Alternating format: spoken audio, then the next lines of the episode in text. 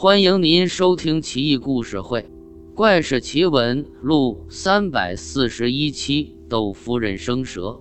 东汉时，定襄太守窦凤的夫人生下一个儿子，窦家上下欢欣鼓舞。不料接生婆又喊道：“不对劲啊，好像还有一个呢！”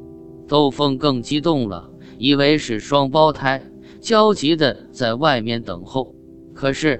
接生婆却沮丧地捧出一条蛇来，浑身直哆嗦。窦凤大为恼怒，但家丑不可外扬，悄悄令人将蛇放养野外了事，并叮嘱接生婆和府内上下人等断不可泄露此事。当然，好事不出门，坏事传千里，完全保密是不可能的。窦凤为儿子取名窦武。悉心教授文武之道，长大成人之后，窦武生得风神俊朗，更以文韬武略才华横溢著名于世，成为窦家的骄傲。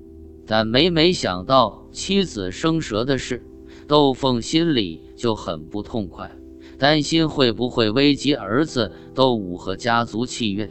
后来窦夫人去世了，还未及出殡，宾客云集。有一条大蛇从野外逶迤而来，把所有宾客都吓得够呛，战战兢兢不敢动。窦凤明白这条蛇也是自己的儿子，见情势危急，不禁当场大喝道：“畜生，休得无礼！”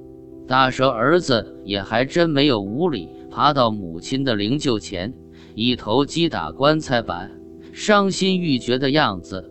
鲜血崩流，也丝毫不以为意，举座震惊，就连窦凤也觉得甚为感动。毕竟这蛇儿子自己一天也没养过，居然有如此孝心，怎不令人感慨万千啊！大蛇哀悼完母亲之后，就转身离去，一步三回首，恋恋不舍的样子，眼睛似乎还含着泪水。窦凤也追了出去。送别蛇儿子，一直送到野外，这才返回主持妻子葬礼。众宾客已经知晓个中原委，纷纷称颂，说这是窦氏一门的吉祥之兆。后来，窦家果然成了名门望族，百余年间荣宠富贵，显达于世。蛇一向被中国人视为神圣吉祥的化身，但又对他身怀敬畏之心。这份感情实在是有些复杂，这跟我们的民族心理息息相关。